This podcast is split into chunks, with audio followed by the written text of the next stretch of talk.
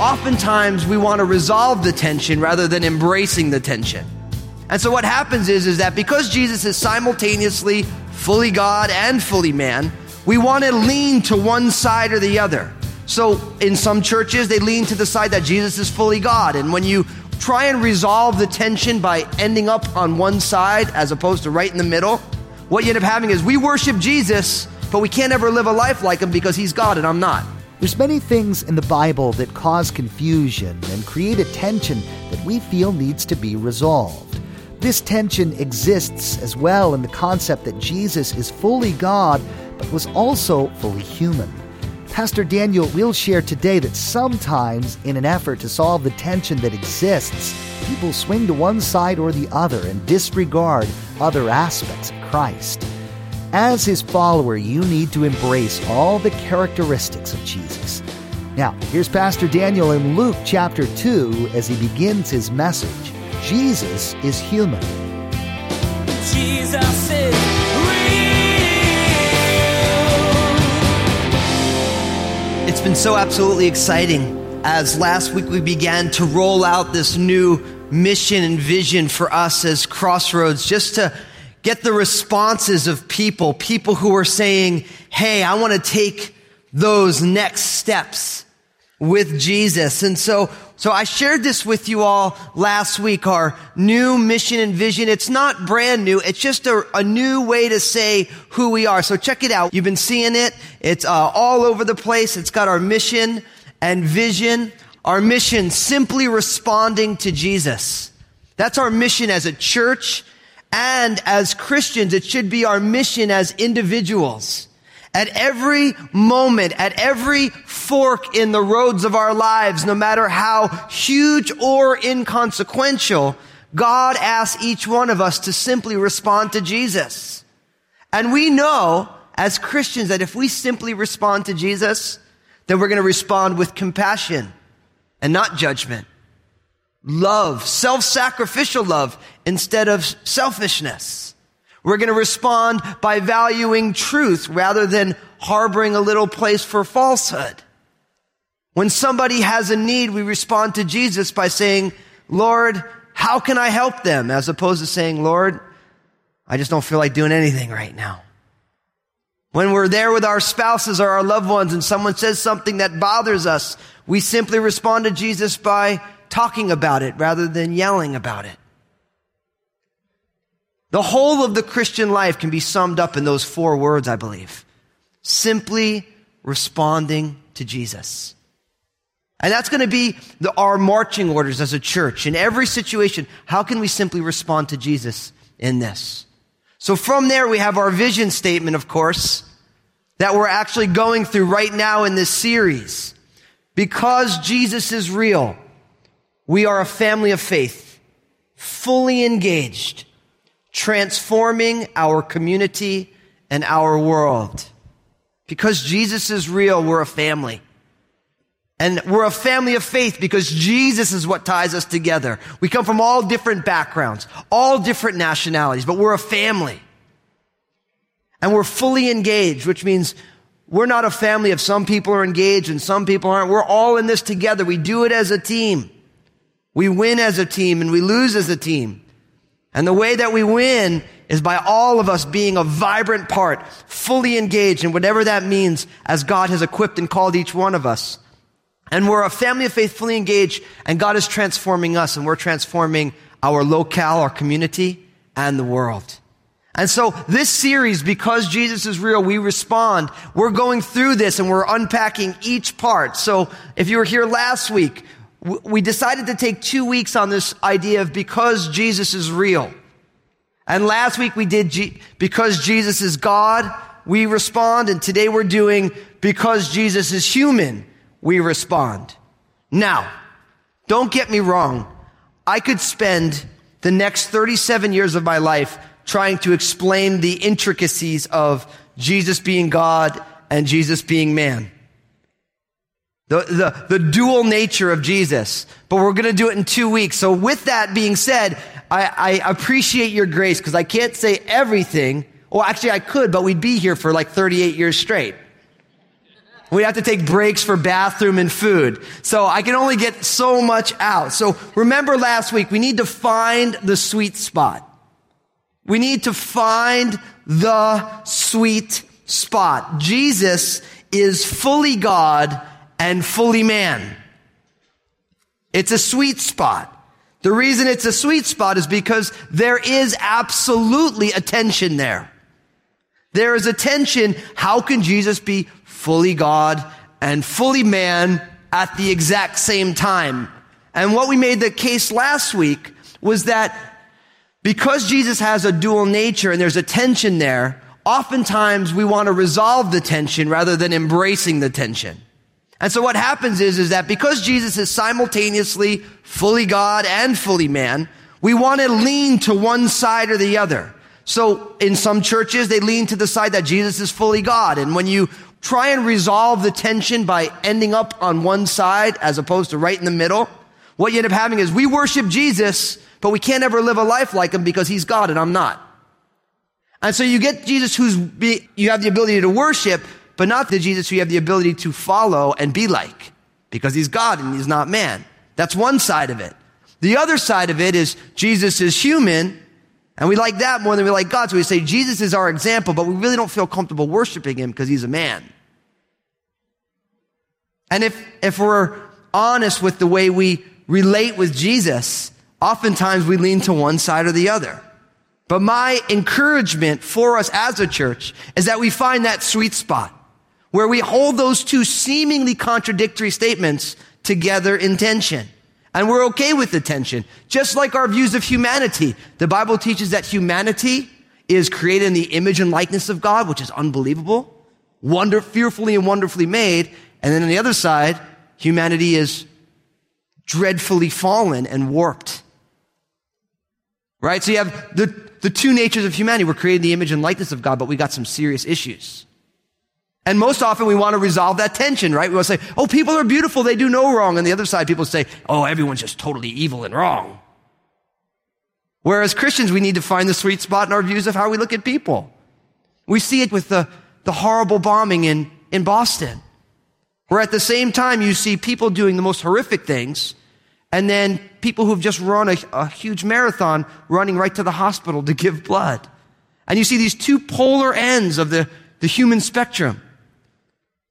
But we're all there. We have both sides and we hold them in tension. So we want to find that sweet spot. And historically, within the church, the church has always struggled to find the sweet spot to articulate these both sides. You look at the earliest of Christian creeds, the Nicene Creed, which says it this way. It says, speaking of Jesus, and in one Lord Jesus Christ, the Son of God, begotten of the Father, the only begotten, that is the essence of the Father, God of God, light of light, very God of very God, begotten, not made, being of one substance with the Father. This is in the third century where they're trying to explain, well, what do we believe about Jesus? And they come up with begotten, not made, very God, of, you know, light of light, all these things of one substance. You could probably read 300 volumes on that one word in the Greek in the Nicene Creed, homoousion. So those of you who like Greek, go type it in, go check it out. I mean, literally, people have been writing about this for almost 2,000 years. What does it mean that Jesus is one substance with the Father? So we need to find the sweet spot. The sweet spot. Someone recently asked me, so what is it that Crossroads believes about Jesus? And I just worked on this this week.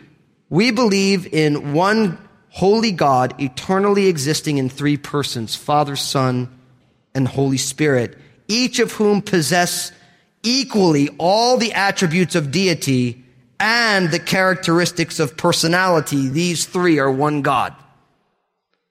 So you'll be able to find on our website if you like that kind of stuff. You can sit down and think through what that means. I know I'm still thinking through it. We struggle with the ways we articulate who God is because God is infinite and we are finite. But in our finiteness, God has given us His Word and He's given us His Spirit. So even though to fully understand all the nooks and crannies, for those of you who like Thomas's English muffin language, or all the nuances of who God is, it's a deep well. We are finite. God is infinite and God has given us His Word and His Spirit. And we dig down deep into the, into the Word and we say, Holy Spirit, reveal this to me. And as we put it all together, that's what we end up with. There's one God. And that God exists eternally in three persons, Father, Son, and Spirit. And they all equally have the attributes of deity and they all equally have unique and distinct personality characteristics. But they're not three gods, they're one God. But we need to find that sweet spot in regards to Jesus. So what I want to do today is to look at Jesus in his humanity. I want to take just four different aspects of things that Jesus did in the gospels. Just four things. Now, as I said, I could have picked 4,000 things. And according to John's gospel, if all the good things that Jesus did were written in a book, all the books in the world cannot contain it. So I'm not going to be able to say everything that I want to say, but I will say a number of things. So I hope you have your Bible here. We're going to flip around to different spots in the Bible. I'll go slow. We're going to take a part in the gospel and then I'm going to relate it to something in one of the epistles. So turn in your Bibles to Luke chapter 2. Luke chapter 2.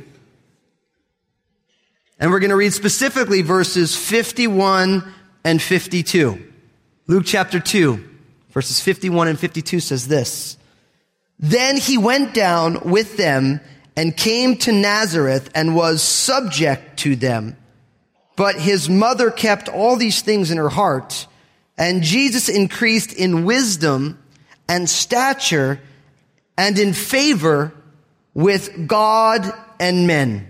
This is Jesus' coming of age. And this tells us that Jesus grew up like we do. Jesus grew up like we do. Now, you have to realize this verse sits at the very end of Luke 2, and Luke chapters 1 and 2 gives the most substantial treatment of the birth and the circumstances surrounding before he was born of any of the gospel writers. We get all this discussion about what was going on with Mary, the way angels spoke to Mary, what was going on with Zechariah and Elizabeth, and the things the angels spoke to them. And right before this, we find that Jesus, in his early teenage years, instead of returning with his parents to Nazareth when they're at Jerusalem for the festival, he stays behind and they can't find him. And they say, when they finally find him in the temple, talking to the, to the rabbis, they're like, Jesus, where were you? We were worried about you. And Jesus said, why were you looking for me? Don't you know I need to be about my father's business? I mean, listen, my kids are not teenagers, but those of you who've raised teenagers, you wish your kids said that. You'd be like, well, amen. Yeah. All right. but I mean, you can imagine this. But notice what it says. See, Jesus grew up like we did. And he went down with them and came to Nazareth and was subject to them. Some of your translations, he was obedient to his parents. Wow. Last week we made the case Jesus is fully God. But in Jesus' humanity, Jesus subjected himself to his parents. So Jesus grew up in an environment like we do. Imagine this. Jesus' parents were as dysfunctional as our parents have been. And know what's amazing? I'm a parent now and I realize, man, I'm a dysfunctional parent too. My poor kids. Jesus grew up just the way we did. He had history. He had neighborhood kids. We don't think about this. What was Jesus like? I mean, Jesus hit puberty like everybody else did. The almighty voice changed. I mean, can you imagine? Just like, Abba, you know, like the voice just changes. Jesus knew that in his humanity, he had complete identification with all of humans. He grew like the rest of us did.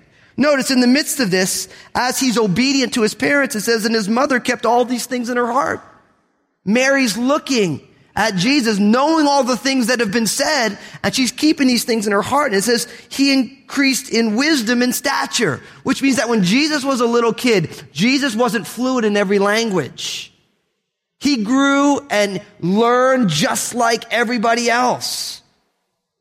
That's part of Jesus' self-identification with us so that he can die for us was that he grew up just like everyone else. And it makes me think of Galatians chapter 4 verses 4 and 5 when the apostle Paul says this, but when the fullness of time had come, God sent forth his son, born of a woman, born under the law, to redeem those who were under the law that we might receive the adoption as sons.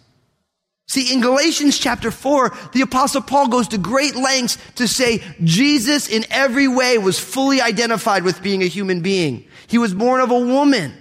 He was born under the law that he might buy back those who are under the law and see us adopted as sons. And in that language, it was sons and daughters. They didn't have the the, the gender issue bias that we have in 21st century West where we feel like, oh, that's not fair to women. In that culture, sons were sons and daughters.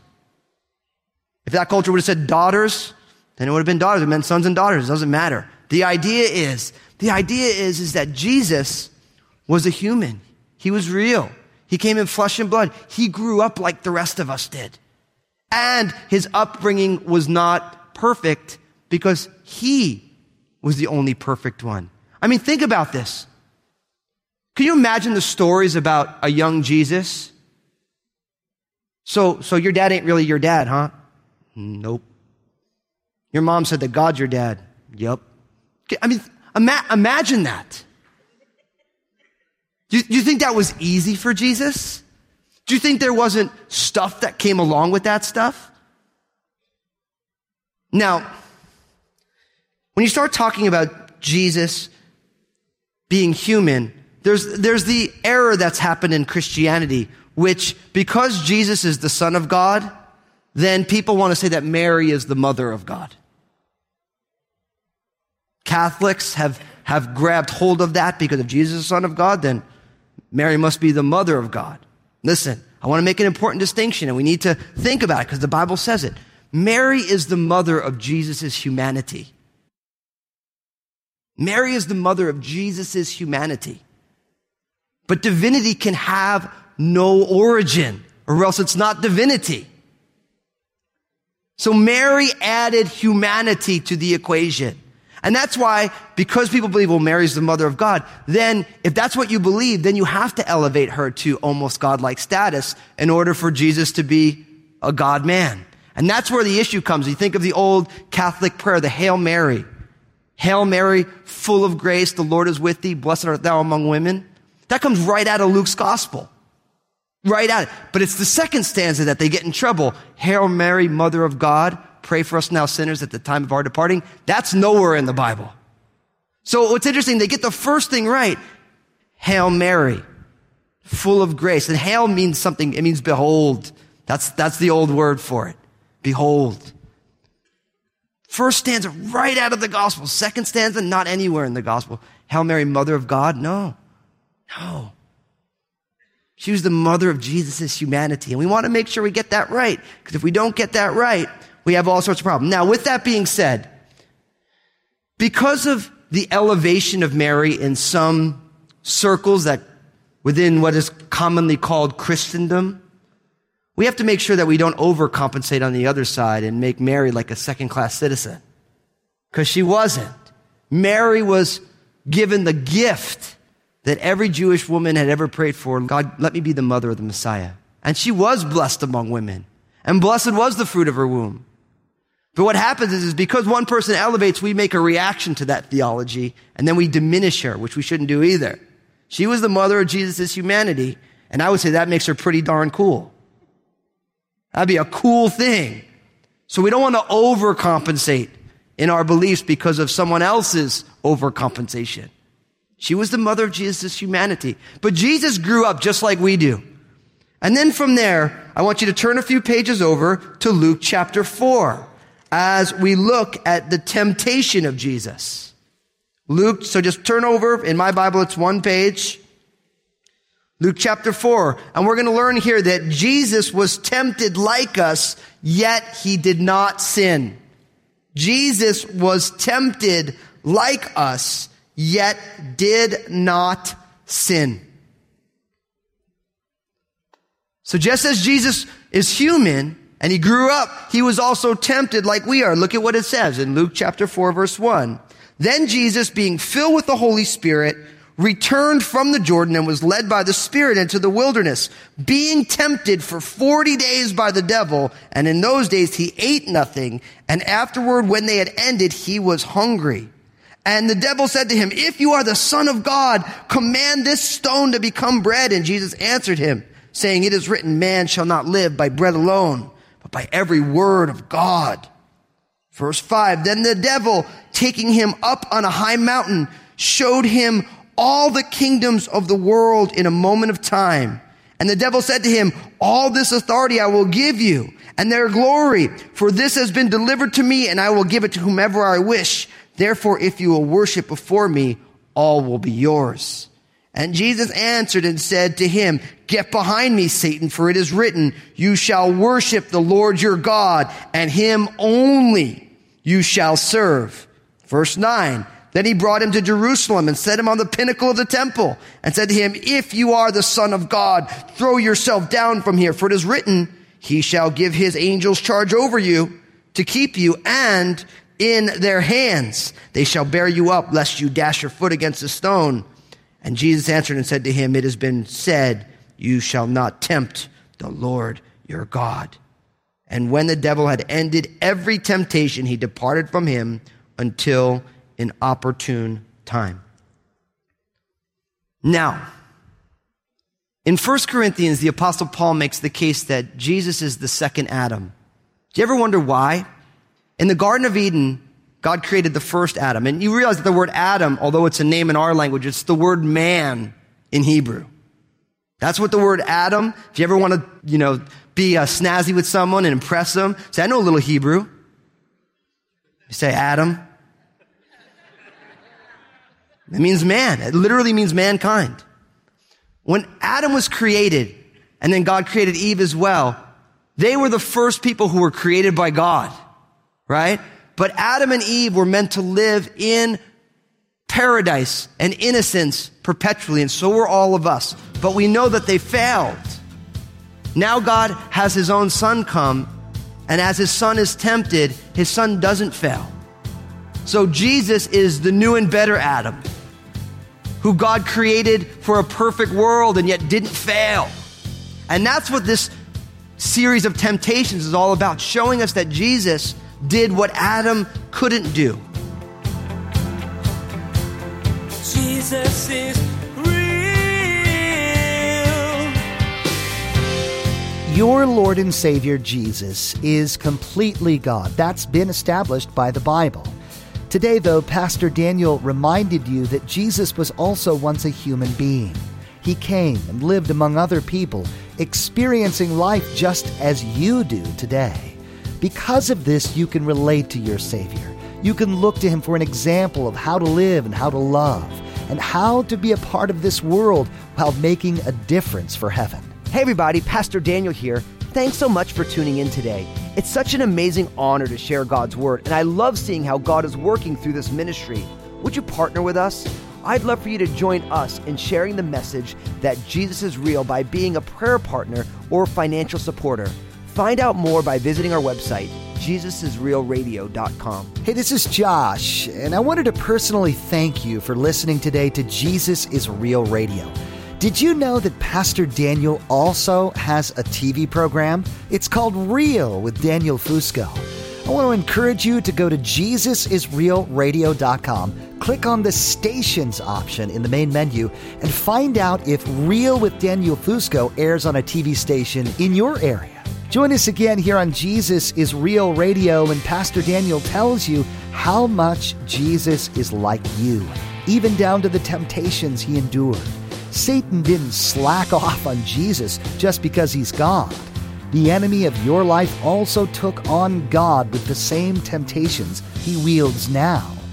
Jesus not only endured them, he came out from them victorious having resisted sin and the enemy.